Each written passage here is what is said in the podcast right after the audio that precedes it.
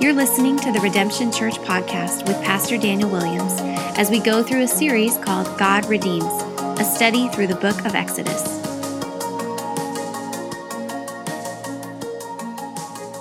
So, if you have your Bibles, turn to Exodus 35. Turn to Exodus 35. That's where we're at. He did a great job. We finished it up, Exodus 34. Uh, it was really awesome. And listen, as you guys know, we're, we're, we're, we're honing in this series, this time, this main idea of Exodus, the book of Exodus, how God redeems. I hope you know, man, there's redemption in Jesus Christ. I hope you know that He can restore and rebuild and make you new and just do great things in your life. And I've been particularly encouraged going through this study in depth, just as a teacher and a follower of Jesus. Because, like Pastor Robin said, man, although the Bible in the Old Testament never mentions Jesus' name, right? The name of Jesus is mentioned all over. He's all over in this book. Jesus has used this book to minister to us, even as a community, within this last year of teaching this, just building us up as his followers, strengthening us as we continue to study, to continue to learn, and yes, uh, continue to go over these messages. But it's not been 175. Let's just be real. Come on, guys. Let's just be real, all right? I know. It's okay. Um, and so let me give you the context. If you don't know where we're at in the book, it's sort of going to be important for us, and so much so that I'm actually going to step a jump ahead a little bit to get some context and then work our way back to Exodus 35. We're in a state where the nation of Israel has now been renewed. The covenant has been renewed. And the covenant was renewed. That word is important because the covenant got broken. Uh, it broke, not broken. I apologize, my wife. Okay? Okay, all right. I always say it wrong. I always say broke, and I do the slang thing. Sorry. I get it confused. But um, her beauty caught me, and I got unfocused. I'm so sorry. All right. Uh, the covenant got broke. People sinned pretty bad. If you know the story, there was a golden calf. They were worshiping, doing some things they shouldn't have been done, not worshiping the true and living God as He had just redeemed them. Uh, and so, God, who is good, in Exodus 34, proclaims his goodness to his people, his glory, and he mentions his name. This is very, very important because many people have a false uh, ideology of who God is, but God is a God that speaks and tells us who he is. And he says, Well, I'm, I'm merciful and I'm gracious. I'm, I'm actually slow to anger and I'm abounding in steadfast love and faithfulness. And we took time to actually look what do those words mean? But bottom line is God forgives, He restores, He renews. I mean, I don't know about you, but I'm so grateful that this is the God that we worship, that He actually forgives us. Because I blow it, I mess up, just like these Israelites. But our God is a forgiving God, He's a restoring God, He's a God of love, He's full of gracious, He's just merciful, and His mercies are new every morning. So He renews this covenant and He transforms lives. And we see this transformation happen so much so in the life of Moses as Moses spent times with God as he's getting this new law because the word of God had been broken. It's a symbol of how Jesus paid the price for our sin. His body was broken, he was beaten and bruised for us and our iniquity to be made new again. And so Moses goes up to the mountain again, and God says, I'm going to forgive again. And the end of Exodus 34, Moses' face literally says it shined. The, Greek word or Hebrew word mean it literally, it just, it just like a light bulb. It literally means changing of skin color, like because he was talking to God, the text said. He was literally transformed because he was talking and with God. And I want you to see today that this transformation happens to people like you and me still today as we behold God. As we look to God and are spending time with Him, there is a metamorphosis, a transformation that the glory of the Lord would actually meet with us and it would transform our lives. Not just leaders like Moses, but broken normal people like you and me and like the Israelites that would want to worship God, but we just fall short. We just blow it. We just can't make that mark. But our God is gracious, He's merciful. He's slow to anger, and He's abounding in steadfast love, and He's faithful. And so He meets us where we are at, God being Emmanuel. And so I said Exodus 35, but go to Exodus 36. Just going to jump ahead a little bit, give you some, because I think this is important as we study 35. Let's read verses 2 through 7. Get the context because I want you to see something glorious of what happens to the people because now Moses is shining. People are understanding God is this who he says he was. There's a new covenant made and we're going to talk about their response and how they're bringing wealth and work to God in response of his glory and who he is. Now verse 2 says this. Moses called Bezalel and Aholiab and every craftsman in whose mind the Lord had put skill everyone whose heart stirred him up to come to do the work. And they received from Moses all the contribution that the people of Israel had brought for doing the work on the sanctuary. They still kept bringing him free will offerings every morning, so that all the craftsmen who were doing every sort of task on the sanctuary came, each from the task that he was doing, and said to Moses, The people, they bring much more than enough for doing the work that the Lord has commanded us to do. So Moses gave the command, and the word was proclaimed throughout the camp let no man or woman do anything more for the contribution for the sanctuary. So the people were restrained from bringing, for the material they had was sufficient to do all the work and more. Let's pray and we'll study this text. I'm calling this message Contributions for the Tabernacle. Jesus, we thank you so much for your goodness, for your grace. We thank you, God, how you change and transform lives. We pray for that, God, for our own souls, that we would behold you, that we would see more of your beauty, more of your kindness, more of your goodness and your gentleness. God, you're so patient with us. So we just ask, Holy Spirit, come. We make space for you in this moment. Magnify Jesus. Let us see more of Christ. We're here to worship you, God, and we want to worship with our minds now, as it does take time to study, to mature, to develop, to grow. But God, we just want to be closer and closer to you. We want to be transformed by the renewing of our mind to be conformed to the image of Christ. So do that work.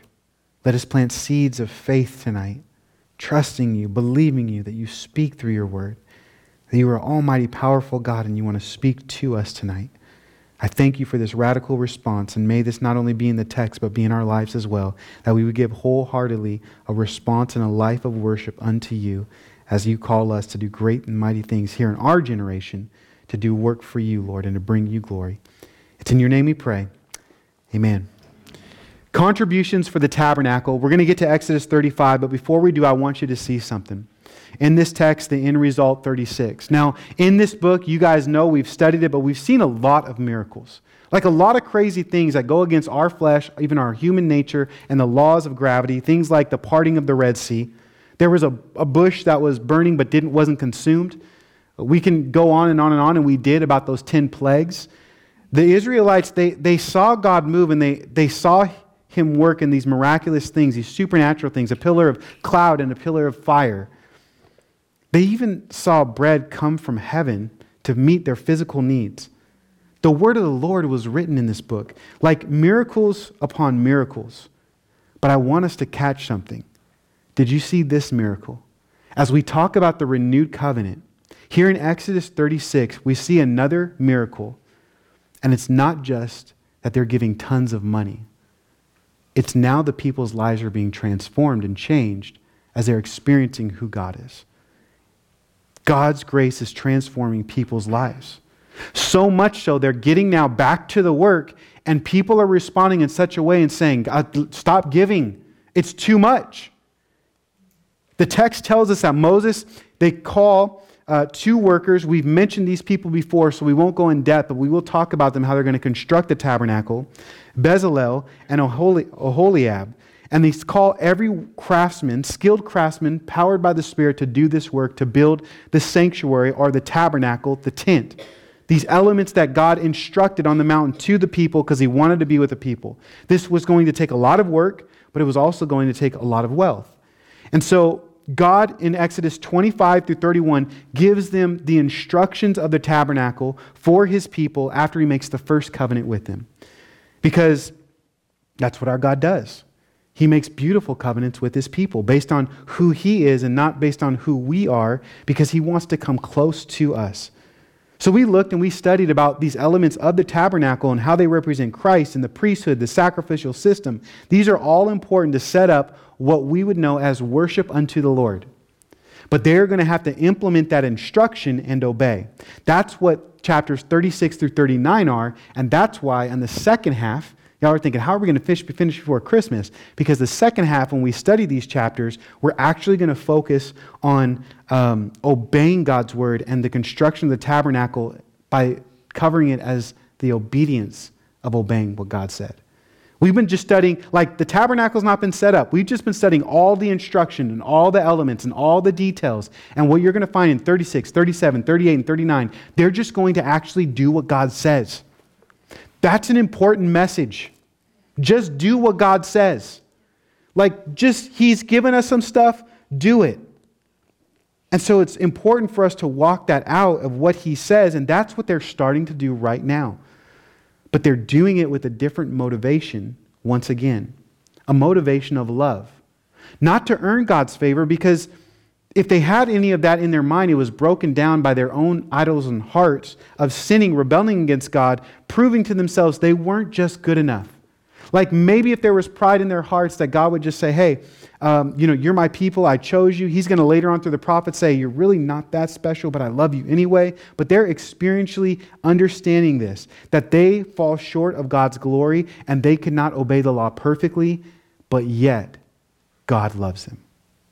We as human beings need to hear this over and over again because we will do anything in our soul to have and yearn for approval, and we will try to ascend to God, but we have a God that descends to us. We cannot earn his favor or his love.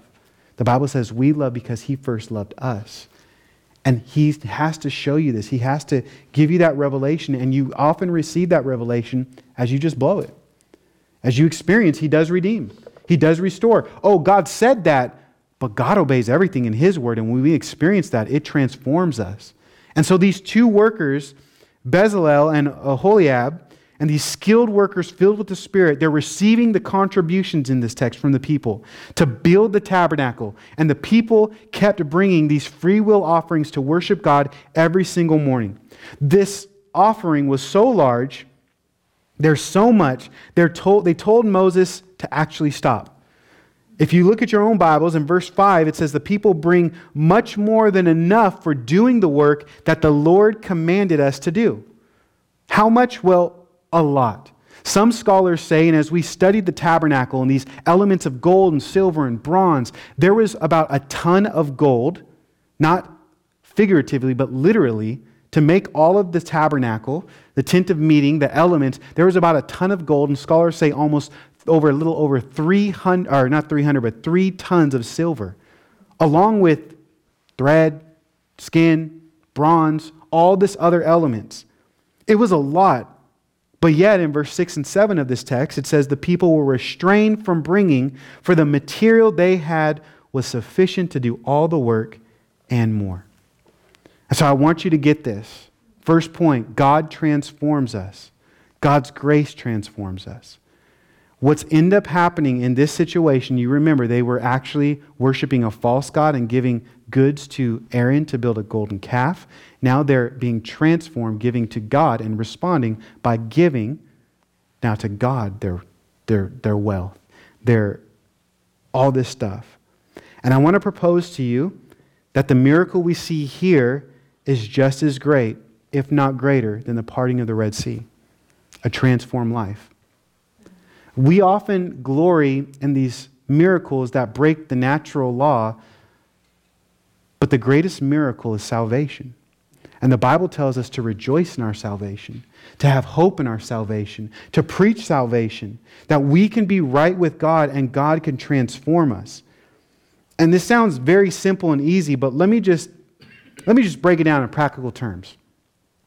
In the last 10 years, Redemption Church has been in five different church buildings. Now, part of that is because we ain't got no money.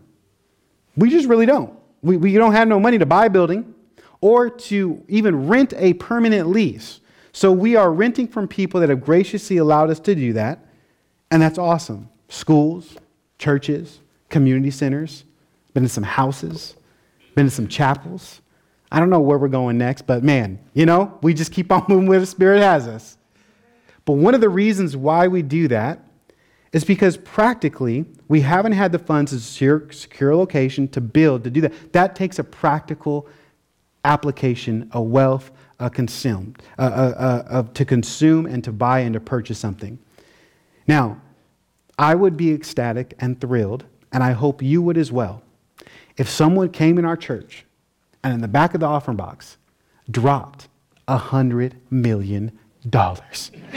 Woo! We would be, listen, that would be more than enough for us. It would be too much money. Like, well, come on, man, I guess we buy a whole city block or something, right? We ain't even need that. But listen, y'all be like, you, oh, it's so Bible, I wouldn't even. No, you guys be crazy just like on the Oprah show, okay? You get a car, and you get a car, and you get. If you got an ecstatic amount and proportion of wealth and gift, you would be out of your mind, drop dead, excited, and ecstatic. Imagine if someone just said, hey, I know all that credit card bills you have. Let me just wipe it out. And what I'm telling you is oftentimes we celebrate so much practically more about funds, our debt being paid, or something like that, than just our own salvation. The Bible says that we have a record of debt that can never be paid, a spiritual thing that separates us from God. And we actually get greater riches in Christ. All spiritual blessings are found in Him. There is a hope of heaven, and we actually get something greater than a million dollars eternal life with God. We should be the most happy, thrilled people, ecstatic all the time. Not just when something like that goes good for us. And God's people gave this offering because they were transformed, because they were responding to the nature and the goodness of God. And so I want you to see this. I want you to celebrate. I want you to glory because you can glory in many things. It's glorious when you're walking with God and you see Him work. You know, it's been really special, the prayer meetings that we've been having and, and afterglow services where people are speaking in tongues and interpreting, where people are having visions and seeing things, or speaking things that are prophetic and, and giving encouraging verses. And we can get even in the Christian world so thrilled about the experience of the Holy Spirit and the move of God more than we can just get about the person of the Holy Spirit and God moving in our lives. God is with us right now, He's promised it. You are secure in Christ. You don't have to prove or earn anything. God loves you unconditionally. This is called freedom. And where the Spirit of the Lord is, there is freedom. And when that catches you, it is greater wealth and value than all the money and world possessions have to offer. You don't need then that car or that building or that money to bring security and love and acceptance in your life. You have the living God. And you're okay with giving God back everything He gave because He gave everything to you. Remember, where do these people get the wealth from? From God. God was like, hey, the people in Egypt, they're going to freak out. And when they do, ask them for silver and gold and the plunder. And they're like, uh, can we get that? They're like, yes, get out of here, take it. I think sometimes people freak out, especially when we talk about money in the church, like as if the money is given. Oh, but I earned and I worked. Really? Who gave you the, the hands, the skill, the brain, the time, the, the energy, the effort? Like, who's behind all of this stuff? Isn't it God anyway? And when you're a Christian, isn't God your whole life? So, what does it matter if He asks you for some time, for some talent, for treasures? Like, whatever you have, the little that you have, you should be asking Him, How can I worship? That should be our response because He's that good. So, Jesus told us in Luke 15:10 that there is great joy and rejoicing before the angels of God over one sinner that repents. When we look at heaven and what they value, they're not talking a lot about money. In fact, heaven, there are streets of gold and there are walls of jewels. It's not that significant, the stuff that we think in this earth. It's so insignificant. The glory of God is in heaven, shining bright and magnificent, and we're just walking on gold. We're just walking on it, just as we do here on the earth, on like dust. But yet, we in America especially have this idol of money. But God says you can't serve money and God, this mammon, this idolatrous spirit. And something is happening in this people that are being set free. Because Jesus would also say, wherever your treasure is, there your heart is also. Can you see it? They are giving their heart over to God as worship with their wealth. They're giving this offering. The people of God are giving it unto the Lord, and they're showing us their heart that they're worshiping, that they're obeying, that they're contributing to the house of the Lord and obeying the instruction. Because God commands us to worship Him. And one of the beautiful ways that we're able to do that is through finances, through time, through loving one another. Specifically with our wealth, Proverbs 3 9 says, Honor the Lord with your wealth and with the first fruits of your produce. And so our worship has to be a response. I love what Titus 2 says in the New Testament, verse 11 and 12. I have this on the screen. It says, For the grace of God has appeared, bringing salvation for all people, training us to renounce ungodliness and worldly passions, and to live self controlled, upright, and godly lives in the present age. If you want to be more like Christ, if you want to follow God and live for Him, you need to ask God to be strong in His grace. Because most people, they're trying harder and doing more and actually trying to even do spiritual disciplines to get more holy and better and try to earn God's love. But once you receive God's love, it says the grace of God has appeared and it trains us to walk in righteousness. It, it, it's a training ground, not your own even effort. You realize you can give a million dollars to our church, we'll receive it and praise God.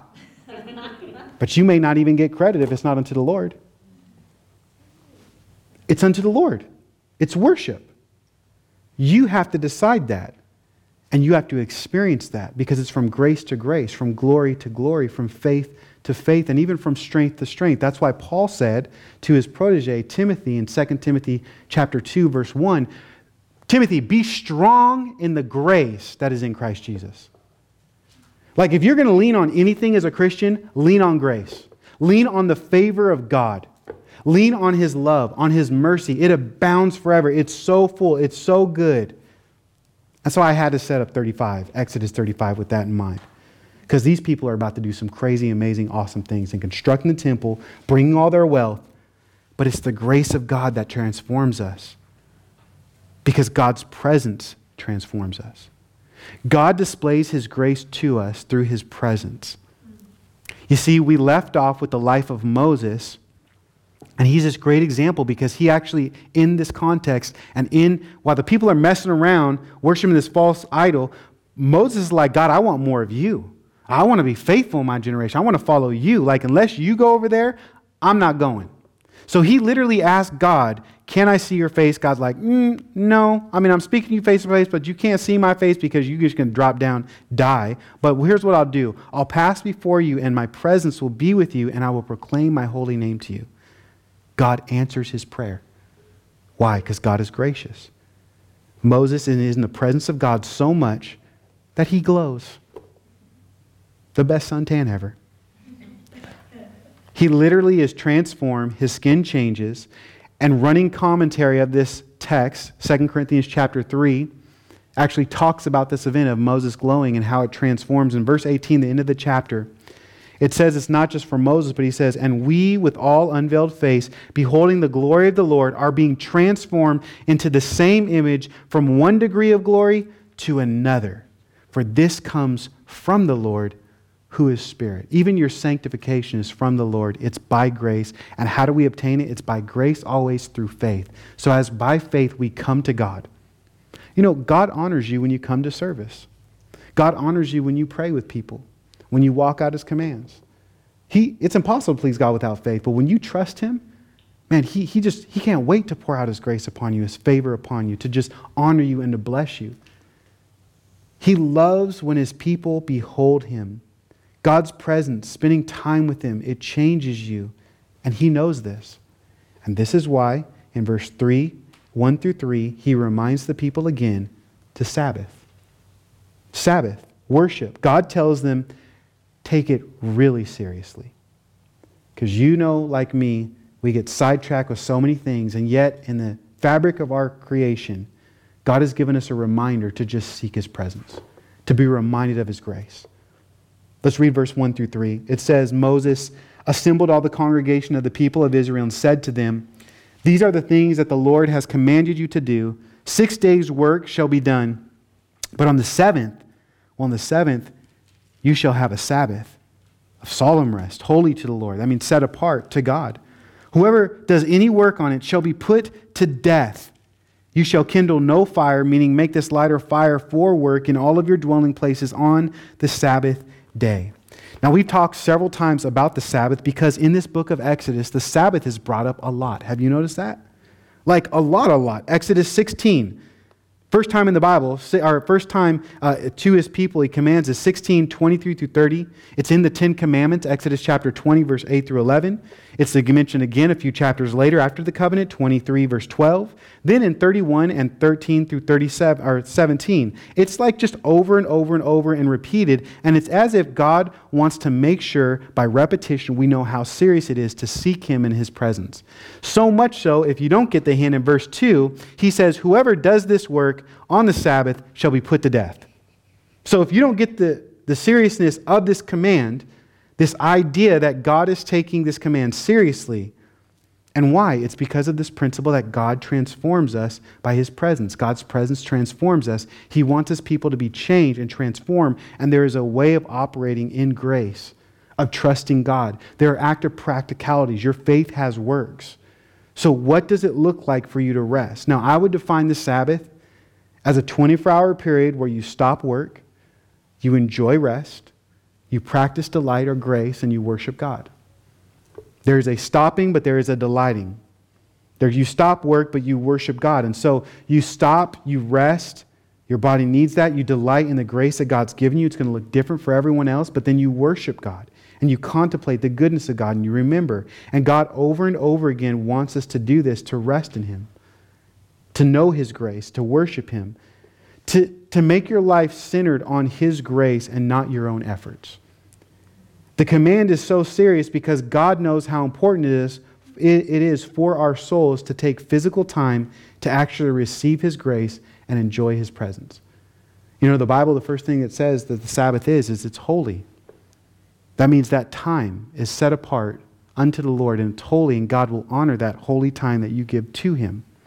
That's why I have absolute confidence that God's going to honor you as you worship Him, not just even at Redemption Church, but any time, with any people in any nation and every generation, when you give God your life and your time and you honor Him and you worship Him, man, you'll be rewarded and He'll meet you. When you seek, you'll find. When you ask, it will be given to you. Psalm 115.8 tells us that whatever we worship or behold will become like.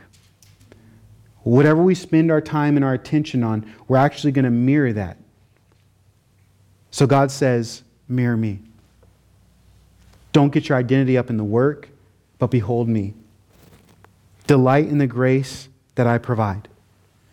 Our God is a God that has things under control, that we can stop and we can be human and we can rest.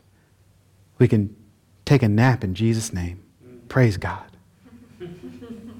I could trust Him to be God when I don't have everything. I know I have so much to do, but the reality is I could still just stop and say, God, but I'm not, I'm not in control. You need to move, you need to work.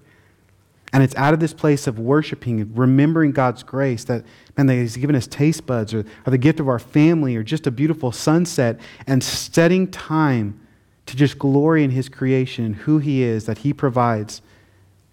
He wants that to be a place where we actually live out our faith, not living out your faith to get some grace. Respond. Responding.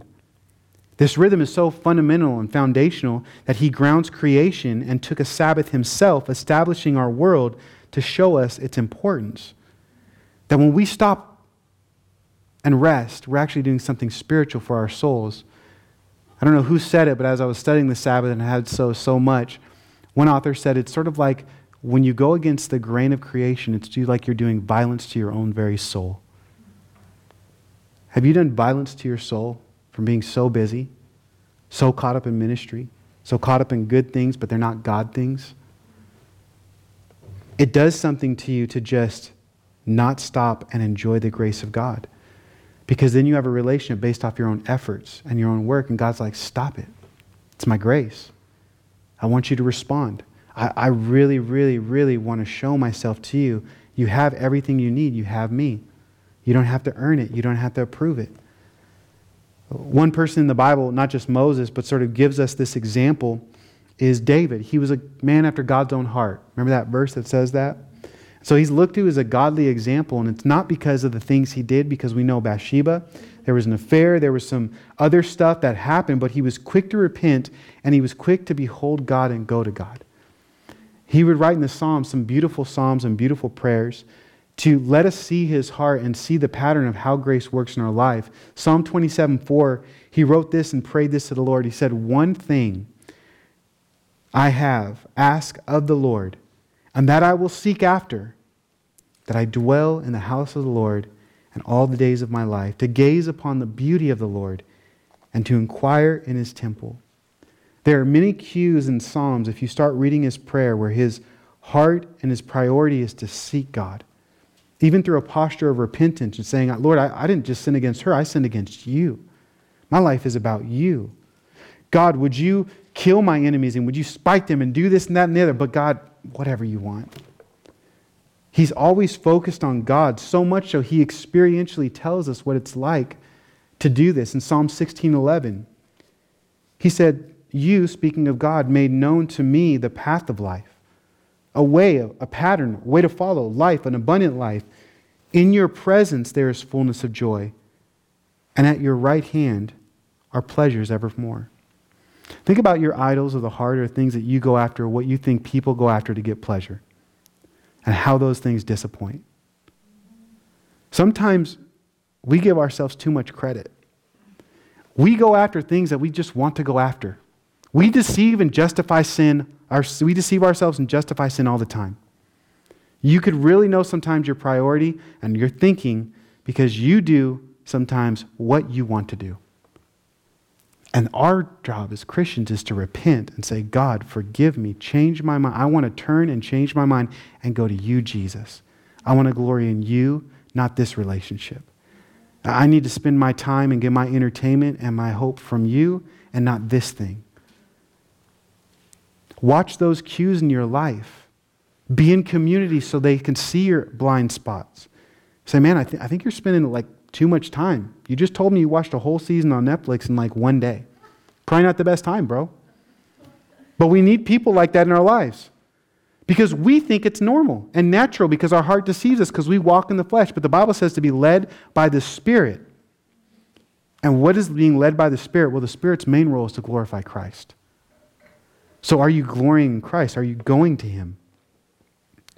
Jesus told us to seek the kingdom first, and all these things will be added unto us. Seek his presence, seek his ways. God's presence is important because it transforms our hearts because we glory in his grace. So he just says, stop, glory in it. And this is where people start to respond. Verses 4 through 19. Moses said to all the congregation of the people of Israel, This is the thing that the Lord has commanded so it's an imperative, it's a command. Take from among you a contribution to the Lord. Whoever is in a generous heart, whoever is of a generous heart, let him bring to the Lord's contribution gold, silver, and bronze, blue and purple and scarlet yarns, and fine twined linen, goat hairs and tan ram skins, and goat skins, acacia wood, oil for the light, spices for the anointing oil, and fragrant incense, and ox, uh, onyx stones, and stones for the settings, uh, setting for the ephod and for the breastplate Verse 10 Let every skillful craftsman among you come and make all that the Lord has commanded. And this is what these chapters instruct that they were to do to build a tabernacle, its tent, its coverings, its hook, its frames, its bars, its pillars, its bases, the ark and its poles, the mercy seat, the veil of the screen, the table with its poles, and all the utensils, and the bread of presence, the lampstand, also for the light and its utensils, its lamp and the oil of the light, the altar of incense with its poles, and the anointing oil, the fragrant incense, and the screen uh, for the door, at the door of the tabernacle, and the altar of burnt offerings with its gradients of bronze, its poles, and all of its utensils, and brace, a basin and its stands. The hanging of the court, its pillars, its bases, the screen of the gates of the courts, the peg of the tabernacle, and the pegs of the court, and their cords. Finally, their work garments for the ministry in the holy place, the holy garments for Aaron, the priest, the garments of his sons for their service as priest. I was just thinking, y'all try to teach all that in less than many. It's a lot, right? Do you just feel overwhelmed? This is the project they had to, to had to do. This was the command of the Lord.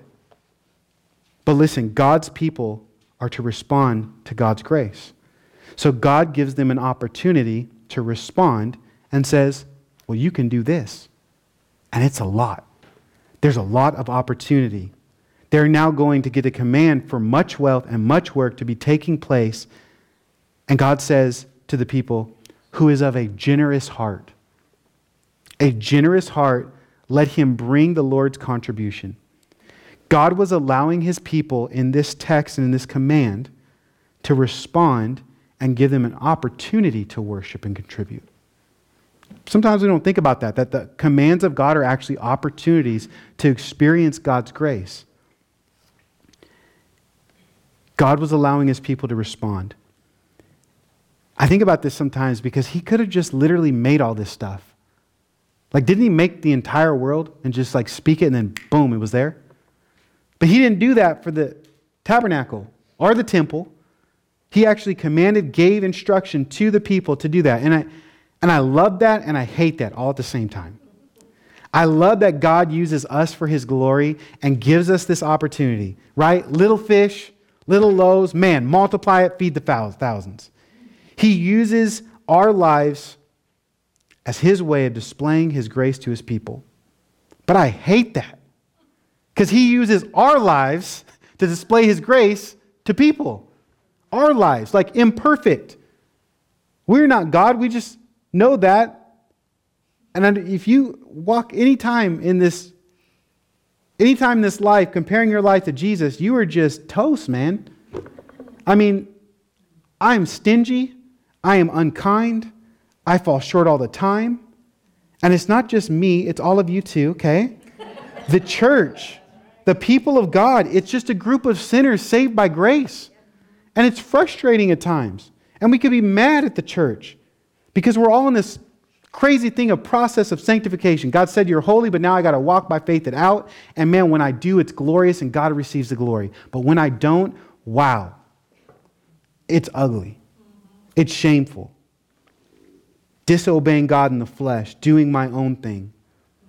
And yet, in that, opportunity, God still chooses to allow us to represent Him, to worship Him, to obey Him. He chooses to use us. Like He chooses to use our budget with the funds that come in to receive by faith to advance His kingdom. He chooses our lives and our brokenness and the little that we have, and He uses glory. And I just want to let you know you don't have to defend God. There's a reason why he does these type of things. You don't have to be ashamed of the church. And you don't have to be ashamed of your life. You have nothing to prove. God chose it that way. God chose to love you, to allow you to be a part of his kingdom in that way. Listen to 1 Corinthians chapter 1 verse 27 through 29. It says, "But God chose what is foolish in the world to shame the wise." God chose what is weak in the world to shame the strong. And God chose what is low and despised in the world, even things that are not, to bring to nothing things that are, so that no human being might boast in the presence of God. Like we just receive, we just give God glory when God uses us, imperfect people like me and you, and when He pours out His grace on our lives to give to other people. And so, listen, I wrote this down. Our obedience and our worship do matter. Just because God chooses this mean does not mean it does not matter. The command for these supplies was necessary for the tabernacle. In verses 10 through 19, they needed these pieces to represent the glorious Christ that was to come, and the sacrificial system, and the royal priesthood. Like, this is not just like, oh, well, I'm just throwing you a bone. Our lives matter and have a purpose. Your life does matter when you live sacrificially, when you walk by faith. And Moses tells the people to take it seriously. And what's crazy in this moment is he doesn't start passing a plate, he doesn't manipulate. He lets the people go home and process it. Read with me the rest of this contextual of story, verses 20 through 29, after all of this command of all the needs that were needed, of all the stuff they were going to build, then the congregation of the people of Israel departed from the presence of Moses. And they came, everyone whose heart stirred him, and everyone whose spirit moved him, and brought the Lord's contribution to be used for the tent of meeting, for all of its service, for the holy garments. So they came, both men and women, all who were of a willing heart. They brought, I don't know that word. Brooches? What is a brooch? That's what I thought. I remember last time talking about Chrissy about that and art and stuff like that. Amazing. Okay. Brooches and earrings. Should I know that word? Is that a very common thing in the, the girl thing? Hey, man, I grew up in the hood, man. I don't know, bro. You know what I'm saying? I don't know what a brooch is. Old fashioned? Look at me. I'm, I'm just so young at heart, I don't know things. Bless my little spirit. Youthful spirit over there. Okay, brooches and earrings, signet rings, armlets, all sorts of gold objects, every man dedicating an offering of gold to the Lord, and everyone who possessed blue and purple and scarlet yarns and fine linen, or goat's hair, or tan ram skins, or goat skins brought them. Everyone who could make a contribution of silver or bronze brought it, brought it as the Lord's contribution, and everyone who possessed acacia wood of any use in the work brought it. And every skill, woman spun with her hands, and they all brought what they had spun in blue and in purple and in scarlet yarns and fine twined linen. All the women whose heart stirred them to use their skill spun the goat's hair.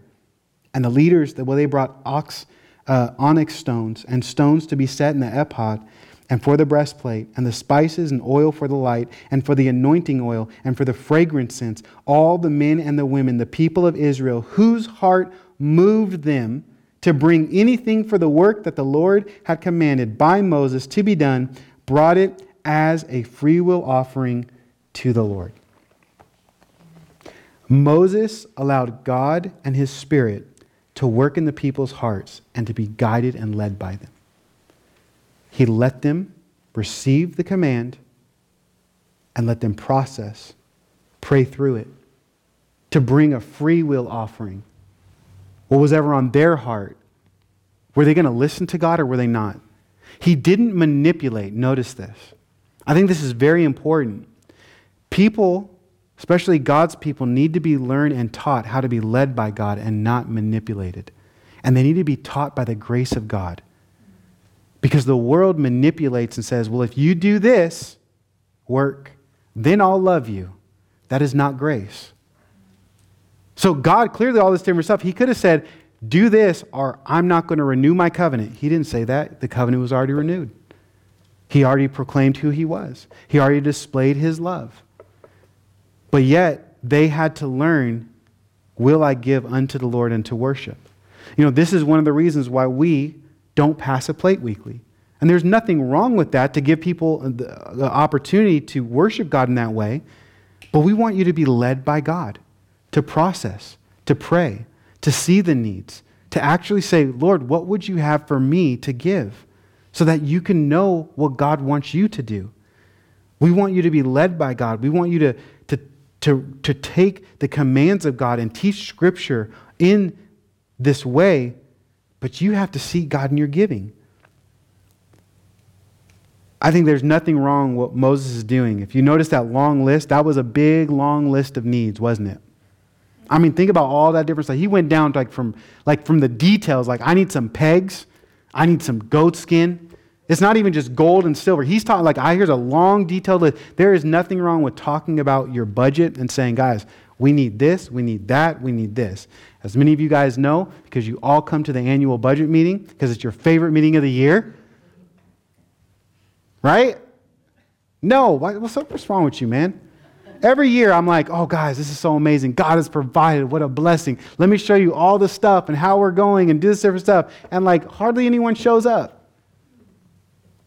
God provides in such a miraculous way, and there's nothing that's saying, hey, this year we wanted to buy a new camera to reach more people for Jesus. Next year we're thinking about going on two mission trips to meet some missionary needs and doing this and how we're spending our money.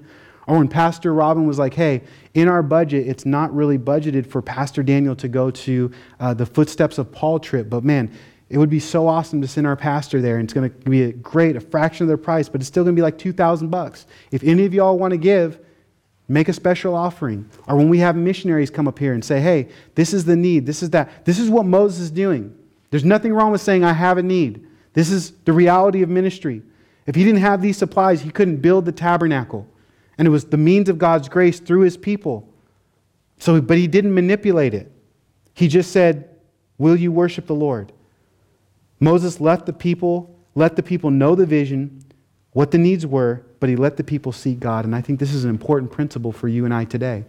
Like 2 Corinthians 9 7, it says, Each one must, as he has decided in his heart, not reluctantly or under compulsion, for God loves a cheerful giver. I love what David Guzik said about this text. He says, This offering came from God's command, not from Moses' clever fundraising techniques. This shows God's normal way of channeling resources to his work by the gifts given from his people with a willing heart. And this is a glorious thing that gives glory to God when people are very generous. I love telling people, especially non believers, about our church, our small little church, and saying we're self sustained. Because you know, they think we're, you know, oh, Calvary Chapel, oh, are they giving you a budget or are they doing No. Like people in our church have been transformed and changed by Jesus so much that out of their love for the Lord, they just give money because they want people to know God. And so they actually pay for the salary and they pay for the bills and, and, they want to support these missionaries. And we collectively gather all this stuff and we put a budget, and every year, God provides. It's amazing. It's such a gospel witness. That is much different than manipulation and getting $100,000 to meet a budget. It just is. Because there is a power of the gospel that says our God is so real and He's wooed our hearts that we actually want to respond to His grace and love Him and be lovers of Him. God, how can I love you right now? How can I love you through my life, my finances, my, my words, my action, and my parenting and my job? Like, what does it look like to worship? And it matters how we worship God. God's people are to respond to God's grace. So that is what the Israelites did. This is why there was more than enough. Verses 20 through 29, the text says that everyone came whose heart was stirred, everyone whose spirit was willing, as many as had a willing heart, all the women whose hearts were stirred. It was a free will offering to the Lord, whose hearts were willing. One commentator said the willingness of the people is mentioned repeatedly in verse 21, 22, 26, and 29. It was clear that this was unto the Lord. In fact, the text says it was the Lord's offering. It was unto God. It was a free, free will offering unto the Lord. You need to be reminded that when you give, it is to the Lord. It is unto the Lord. We want to be wise and we want to steward the finances, but when you give, you give unto the Lord. And it says, everyone gave. This reveals who gave. It just wasn't just one person or one big check, but it says both men and women. Every man who had found blue or purple or scarlet. Everyone whom found acacia wood. All the women who were gifted artisans. The rulers, well, they brought oxen, uh, onyx stones. It wasn't just one person, but it was a community of people that gave out of a heart and love for the Lord. This is a powerful witness. We need everyone to make a great impact in our generation to give and to worship God. Not just one person, not just the leadership team. Our church, if we want to have a great impact, we need to be responding to God's grace continually, and not just some of us, but all of us. Can you imagine the effect if we all gave willingly? If we all made disciples? If we were all loving people and walking in his ways. It's called power. There is a salt and a light that we are supposed to do, and we're supposed to remind ourselves to not forsake the fellowship of the brethren, but to actually stir one another up to do these good works that God's called us to do. So, what has God called us to do? You know, it reminds me of the woman that Jesus actually saw his disciples uh, a teaching moment. And he saw this woman giving an offering, and it was of two copper coins, translated like a penny to us. In Mark chapter 12, verse 43 through 44, it says, He called his disciples to him. Jesus called the disciples and said, Truly I say to you, this poor widow has put in more than all those who are contributing to the offering box. For they are contributed, for they all contributed out of their abundance, but she, out of her poverty, has put in everything she had, all she had to live on. We are all to give what we can sacrificially. And this is what I think is so beautiful about a, the tithe. Tithe simply is the Hebrew word for tenth. It's not saying as a Christian or as a member you have to give $100,000 or $100. No, it's a tenth of your income. It's starting with the first fruits to honor God. And He loves it, and He honors it, and He commends it. It's a posture of honoring God with everything that we have. And so the people in this text, they gave what they could have, but they did it together. Not everyone gave gold. Did you notice that? Not everyone gave the precious metals like silver and bronze, but some had some skin, some had some wood, and they gave it all together, and it was precious in God's sight. And this is a great pattern for us to follow. See, because the heart of this chapter is response. God commands them and reminds them to seek his presence, to take a Sabbath, to remember his grace, and now we're seeing that the people are going to respond at the very end of this book with a great contribution, great wealth, and ultimately great work that would last generations. It's a great pattern for us to seek and to respond, to, to pursue God and then proclaim Him, to seek His presence and then to find out, God, well, how will I respond to you? What do you want me to do?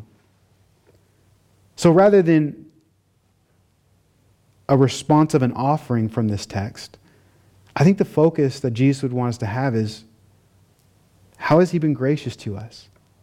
As we close and take communion and think about how Jesus was so giving and generous towards us and the effects of that offering, His own blood, His own life, how could we ask Jesus, What do you want me to do? How can I respond today? God, how have you been gracious? How do you want me to live for you? What do you want me to give? And maybe you may ask, maybe you are a little stingy like me at times. You may say, God, like, do you want me to give an extra offering? Do you want me to give tithes or to worship with my finances? Maybe you've never taken a step of faith in that. And you can do that. But what about like just asking God and not even defining our relationship with just offering, but what do you have to contribute? Maybe you have some extra time in this season of life, or Maybe you have your home to be used. Like, how would you want to have the Lord respond, uh, tell you to respond? Ask Him. And so, Lord, if you want to come up, we're going to sing a song and just give us time to, to focus on Jesus. I will say this, man if you have not repented and turned your life to Jesus, this is the best way to respond.